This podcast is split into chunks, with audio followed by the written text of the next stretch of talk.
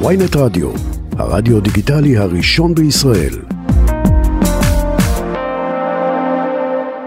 שלום אה, ובוקר טוב לחברת הכנסת אפרת רייטן, מפלגת העבודה. בוקר טוב, דוריה. תגידי, אה. מה קרה לך. אתמול עם הנאום הזה על הרעד בידיים של נתניהו? לא, לא סגנונך, או שאני טועה בך ונשארת מבחינתי אותה אני לא יודעת מגישה מה- חביבה. אבל מה, ל- זאת- הייתה עכשיו כאילו מחמאה או עקיצה, לא הבנתי אם אני לא, חביבה או- אה, מנחה. לא יודעת, אם היו היה אומרים לי. אם היו אומרים לי תאמרי איזה ח"כ אה, אה, יקשור ויגיד שלנתניהו יש בעיות נפשיות, אה, לא הייתי מהמרת עלייך. אז סביר להניח שלא ראית את הדיון. ראיתי, ראיתי את כל הקטע שלך. אוקיי, כולו, אז שתיים וחצי דקות. מה, היה שם איזה משל. שפספסתי? ברור. מדובר היה בחוק מזעזע בעיניי. עברתי ביקורת קשה וחריפה על החוק הזה, שזה חוק פרסונלי. חוק נבצרות. שניתן לו, נכון, ניתן לו השם נבצרות, אבל מהו באמת? השם האמיתי שלו זה ביצור נתניהו. אני מזכירה שמדובר זה, מדובר בחוק יסוד הממשלה. כלומר, עכשיו אנחנו מתקנים פה פרק מהחוקה של ישראל. אתמול, בדיון הזה, נאמר באופן ברור, באמת אני אומרת לכם, בלי להשתמע לשני פנים, על ידי חברי ליכוד, שהחוק מחוקק בעקבות העתירה של התנועה לאיכות השלטון נגד, נגד נתניהו. בכל, בכל מה שהיה קשור להפרת ההסכם, של ניגוד העניינים, שהוא חתם עליו וכו'. עכשיו, אני אמרתי להם, תראו, תסתכלו על החוק הזה. החורים בחוק הזה, שמחוקק עכשיו בבהילות, בדחיפות, זועקים לשמיים פשוט. תסתכלו מה כתוב שם בנוסח החדש, שעליו אנחנו הצבענו אתמול. ניתן להוציא או לצאת לנבצרות, רק בהתאם לשתי עילות, פיזית או נפשית. זהו, זה מה שכתוב עכשיו בחוק הזה. ומה עוד כתוב?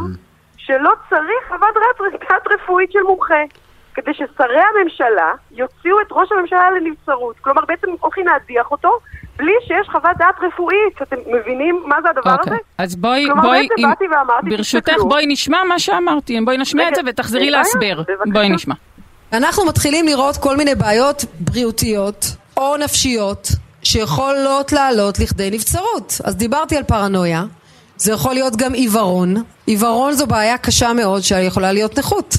אדם למשל שנוסע מדי שבוע לחו"ל ומזמין 60 חדרים. אדם למשל שלא רואה ולא שומע, או רואה שהצבא שלו מתפרק מצד אחד והמילואימניקים אומרים אנחנו לא באים, אבל כן הולך היום ללשכת גיוס כדי להצטלם כמו בצפון קוריאה יחד עם החיילים. אני חושבת שמדובר פה על עיוורון קשה מאוד של המציאות, אולי זה בוחן מציאות בכלל הבעיה, אולי זה לא פיזי, אולי זה עוד פעם נפשי. והסימפטום הנוסף שאני רואה בימים האחרונים זה את ידיו הרועדות. מה? עכשיו אני לא רופאה, ואני רואה את הידיים שלו רועדות, שהוא מחזיק ניירות, וזה לא פעם ראשונה. עכשיו זה יכול להיות לפעמים מעייפות, זה יכול להיות מלחץ, וזה יכול להיות גם דברים אחרים. אבל שוב, אני לא מומחית לרפואה. יפה. יפה, אוקיי. לא, אני אומרת. את- הטקסט על. בוחן המציאות, אפשר... חברת כנסת שאת מסכימה. איתה. לא, רגע, אבל שנייה, אני חושבת... ממה הזדעזעת? אז, זה אז אני אגיד לך, אז אני אגיד לך, חברת הכנסת רייטן, אני אגיד לך, אז אני אומרת. לך, אני אומרת לך, אני אומרת לך שקודם כל בעיניי זה- הדיון הוא לא השוואתי, זאת אומרת זה לא שצריך הכי להזדעזע ממשהו ואז אי אפשר להזדעזע ממשהו שנאמר על המשהו, אוקיי, אני יכולה, ניתנת לי הזכות לא? להזדעזע גם? מהחוק, גם מהצעת חוק וגם מהדברים. שאמרת, לא, לא, אז לא, אני אומרת, אני נתתי לך באמת, תקשיבי. לא, אני יכולה להכיל, אני. חושבת ש- שהאוזן של הצופים. אה, אה, יכולים להכיל את. הדיבור, את הטענות שלך על בוחן מציאות לקוי, אוקיי? אבל ברגע שאת מגיעה לקווים הפיזיים ממש, לא, לא, לא, ו- זה החוק. זה, לא, לרעד לא בידיים. לרעד בידיים, ועושה מאיזשהו פגם של. אדם, לא, הון לא, פוליטי, זו בעיה. את צריכה להבין, בואי, אני אתן לך לקרוא את החוק. שרי הממשלה הולכים להיות, ואמרתי את זה עכשיו, הנה, אפילו בקטע, הולכים לשבת ולהחליט בבעיות הפיזיות או הנפשיות, כתוב הנפשיות בהצעת החוק. זה כבר לא הצעת חוק, זה כבר, הנה, זה כבר אה, אתמול עבר בקריאה אז זה מחייב אותך להזכיר את הרעד בידיים.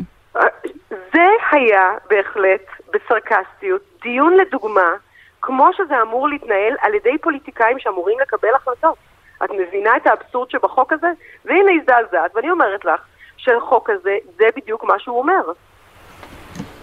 אז תזדעזעי מהחוק, לא מ- מ- מההצגה ובכל ש- זאת אני רוצה, רגע, אני שנעשתה רוצה שם. להמשיך רגע את הקו של, של, של דוריה, האם את מרגישה שבעקבות התחושה שאתם לא מצליחים לעצור את הקואליציה בדהירתה לחוקק את החוקים, שהם חוקים גם פרסונליים וגם משנים את שיטת כן. המשטר כאן, האם אה, הסרת מעצמך אה, עכבות או סגנון, אה, והתחלתם באופן אישי להיכנס בנתניהו לא, לא, החו- כדי לא, אין להעביר לי- את חומרת אין המצב. לא, לא, זה ממש לא היה ב... אני חושבת שברגע שהדברים נאמרים בצורה כל כך, אתה יודע, אפילו בלי מסכות, יושבים שם חברי כנסת מהליכוד ואומרים בצורה מפורשת, כן, זה חוק שחוקק למען נתניהו. תראו, בואו, בואו, בואו, למה, למה אנחנו עוצמים עיניים? למה אנחנו צריכים כל הזמן להיות מנומסים וללכת סביב סביב? אני הלכתי פשוט עם הסעיפים של החוק והלכתי עם האמת שנאמרה שם בחדר. אחרי שעות על גבי שעות, ואחרי אגב שישב היועץ המשפטי לממשלה, הנציג, המשנה, המשנה ליועמ"שית, ואמר, היועמ"שית לא דנה עכשיו בנבצרות, הוא אמר את זה בצורה חד וחלק. אז אמרתי, אז למה אנחנו מחוקקים את החוק הזה? מאיפה זה מגיע?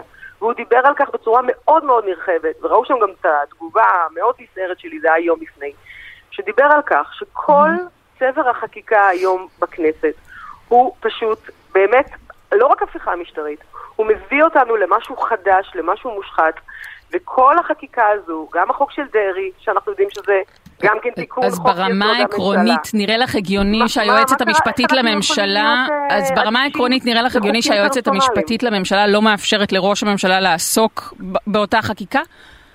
מי שחתם על הסכם ניגוד עניינים שאסור לו להתעסק בשום דבר שקשור למשפטו או אז עלול... אולי גם לא היה צריך לחתום על הסכם ניגוד עניינים אחוז, בהקשר אז הזה, כי הוא לא ראש הממשלה, ויש לו אז תמיכה לא ציבורית רחבה, וזה קצת מצחיק שהוא לא יכול לעסוק בזה. אבל בואי, אבל אי אפשר לקחת רק את, הק- את הקצה של הסיפור. צריך לראות הרי מאיפה הוא הגיע. הסכם ניגוד העניינים הגיע בין היתר אה, בעקבות העתירה הרי שהוגשה, כשהוא התמודד לראשות ממשלה וכשהוגש נגדו כתב אישום חמור בפלילים. ולכן, כדי לאפשר לו בין היתר להתמודד לראשות ממשלה, הוא חתם על הסכם ניגוד עניינים שבו הוא מבין שאסור לו לגעת בספירה המשפטית, אסור לו לגעת. ואם עכשיו, הכל, מה שקורה עכשיו, עלול להשפיע על משפטו, כמו למשל למנות את נשיא בית המשפט העליון הבא, או את השופטים הבאים לבית המשפט העליון וגם למחוזי, כי זה למעשה השורה התחתונה של ההשתלטות על הוועדה לבחירת שופטים, פוליטיזציה מוחלטת. אז בואו, אי אפשר, אי אפשר לקחת קצה אחד של הסיפור ולהגיד, אוקיי. רגע, זה אבסורד. המצב הוא אבסורד, לנו- אני מסכימה איתכם לחלוטין. חברת הכנסת אפרת רייטן מהעבודה, ספרי לנו מה קורה בתוך ועדת החוקה עכשיו, זאת אומרת, אני מבין שבעשר או ממש עוד עשרים דקות אמורה לבוא אה, כחלק מהמהלכים של רוטמן צבר של הסתייגויות, הם עומדים לס- לסגור את העניין מבחינתם היום, נכון? תראה, אנחנו אה, ניהלנו במקביל אה, את שתי הוועדות, קמה ועדה מיוחדת, שזו שהיא עסקה בחוק הנבצרות. ברגע זה עכשיו הוועדה המיוחדת הזו גם דנה בעוד חוק פרסונלי, החוק של דרעי, כדי לקדם גם אותו לקריאה שנייה ושלישית. וכן, בשעה עשר אה, אמורה להמשיך ועדת החוקה, אחרי שדנו כמעט כל הלילה, וכן, הגשנו אלפי הסתייגויות, משום שבאמת מדובר פה בהפיכה משטרית, והנוסח החדש הגיע לפני יומיים בלבד. ולכן היה לנו המון הסתייגויות אה, להגיש. אה, כן, אני חושבת שגם אה, יו"ר ועדת החוקה, שכרגיל מפחד מלשמוע את האמת, וכרגיל רוצה רוצה לרוץ מהר מהר ושלא יעצרו אותו בדרך, למרות שמה מה זה רגע, דגלים סליחה, אבל יש-. חמשת אלפים ומשהו הסתייגויות, לא? בהחלט. אז מה- מה מה. הציפייה הייתה שידונו עכשיו בכל אחת מההסתייגויות בשלוש לפנות בוקר? אני, הציפייה שלי שכנסת ישראל, בסמכותה כרשות המכוננת, שהיא מחוקקת פה חוקי יסוד, תתייחס ביראה ובכבוד לתפקיד שלה. כן, ולא אבל את יודעת שחלק מההסתייגויות הן בבחינת הטרלה שנועדה לעכב, אז גם אומר אני- רוטמן, אז גם אני מטריל. כאילו, אז שיעשה הטרל- שם, אין ה- בעיה. אז המוטרל. מטריל. קודם כל, אני לא יודעת מה זה הטרלה. חלק מתפקידה של האופוזיציה זה להקשות על עבודת הקואליציה. אין ספק, יודעת, בסוף אין אין לנו ספק. הרבה, הרבה כלים פרלמנטריים. במיוחד אנשים לא שטוענים שיש. בעיה עם הפרדת רשויות, אז הכנסת כן. צריכה להוכיח את עצמאותה לא, בכך שהיא דנה גם בחמשת אלפים הסתייגויות, אם יש מעט- כאלה.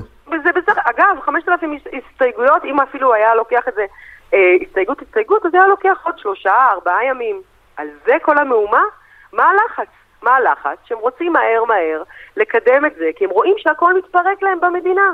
והזכרתי את הדברים האלה גם אתמול בנאום הקצרצר הזה, שם בדיון בוועדה המיוחדת. כי הכל מתפרק פה במדינה, והכל אוקיי. נהיה כאן כמו, אה, באמת, איזה קרקס אה, שאיבד שנייה לפני. שנדבר על, על, על המשך פעולות המחאה ויום השיתוק, אני רוצה לאתגר אותך משמאל. אה, התראיין אצלנו בתחילת השעה פרופסור יניב רוזנאי מאוניברסיטת רייכמן. ואני שאלתי אותו, גם אם הם מעבירים הרי את ההחלטה שלהם על השינוי בוועדת לבחירת שופטים בקריאה שנייה או שלישית, הרי הקו- הקואליציה הבאה, שאולי תכלול מפלגות האופוזיציה, אולי, אה, היא תוכל אה, לבטל אותם.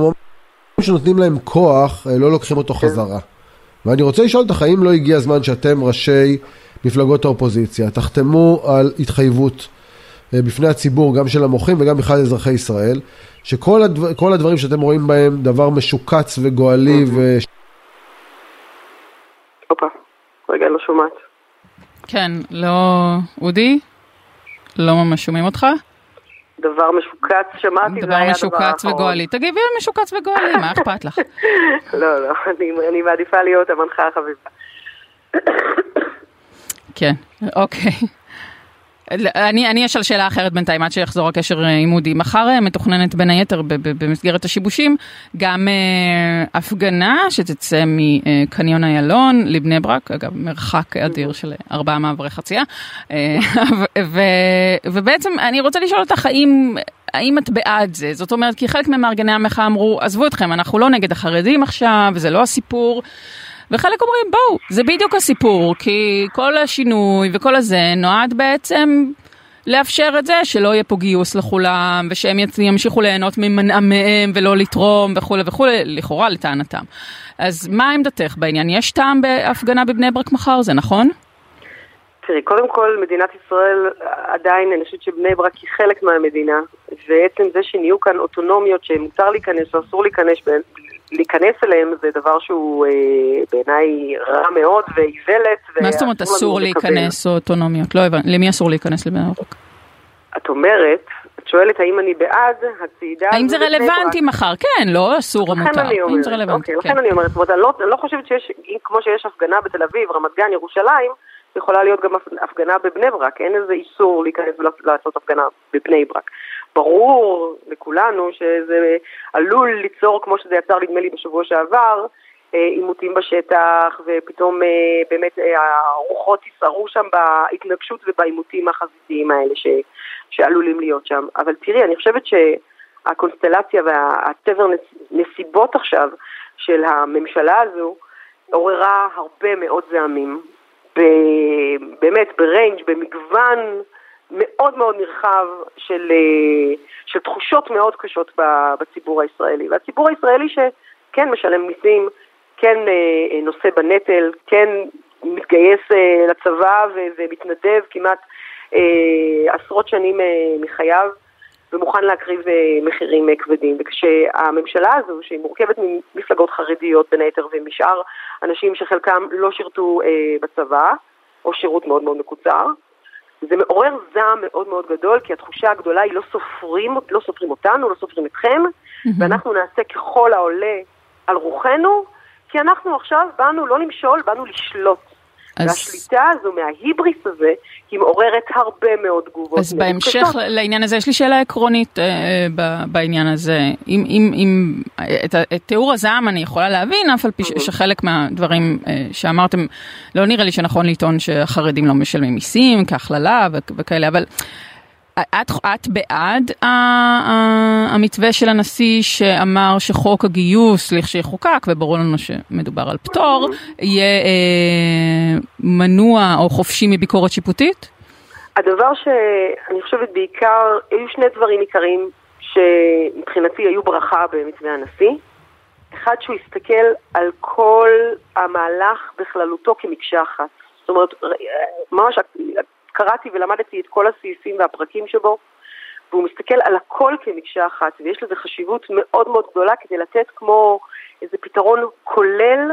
בעיניי יש שם דברים שאת יודעת, פחות התחברתי, עשו לי, הפכו לי את הבטן, והיו דברים שאמרתי, זה נכון ולא נכון, אבל אני חושבת שבמכלול הכולל יש שם הרבה מאוד אחריות אה, לגבי העתיד, וכמובן גם הסופיות שבזה, שלא יהיו אחר כך איזה שהן הפתעות, כמו שעכשיו אנחנו לא יודעים למעשה מה הצעדים הבאים באותה רפורמה במרכאות משפטית שבה אה, שר המשפטים אה, מתכוון. ואני חושבת שיש בעיקרון הזה, כן, יש פה סוגיה שמתגלגלת כבר כל כך הרבה שנים עם גיוס החרדים, ולא היה לה פתרונות טובים, ועצם זה שבה הוא מוצא, או מוצאים שם מי שהמומחים שישבו אה, כדי לנסח את המסמך, להגיד לך שאני מתה על זה, בוודאי שלא. אני אבל חושבת את מוכנה לחיות עם זה. בהינתן כל יתר הדברים שאת אני לכאורה מקבלת במתווה אני הזה. חושבת שב- למרות שהאופוזיציה אמרה שיש שם הרבה דברים שהיא לא מקבלת. הנה, אומרת, אז לכן אני אומרת לך אה, כנ"ל, יש שם דברים שהם מאוד, אה, אה, שמאוד עדיין נראים כאילו אה, הולכים נגד העקרונות שלנו, כמו באמת השוויון המוחלט. ועדיין אני לא עיוורת, ואני חושבת שצריך להסתכל על המציאות בעיניים, היא מורכבת הרבה יותר משחור לבן, וצריך mm-hmm. למצוא פתרונות שהם פרגמטיים והם נכונים, כדי בסופו של יום כן לחבר את כל הציבורים במדינה הזו, ולמצוא כאן פתרונות הגונים. הגונים, אני חושבת שזאת המילה, אולי המילה הנכונה. חברת הכנסת אפרת רייטן ממפלגת העבודה, לפני עוד יום אה, כיף אה, בוועדת כן. חוק, חוקה ומשפט. זה אה, הולך, כן, הולך להיות בהצבעות עד כן. מחר בצהריים, ככל הנראה. נהדר. טוב, את, אף אחד לא הכריח אותך, אפרת. אני לא מתלוננת. תודה רבה שדיברת איתנו. ביי ביי.